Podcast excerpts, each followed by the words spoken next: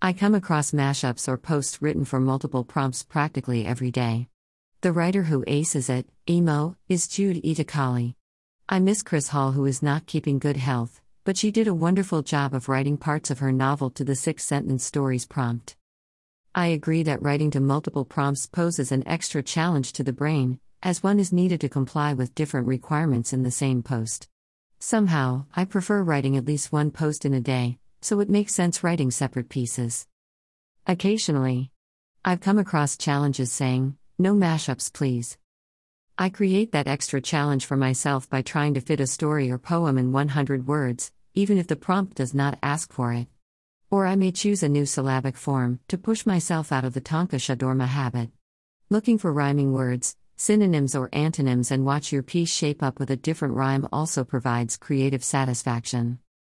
At times, I read old pieces and wonder if I could have done it without the stimulus of a prompt.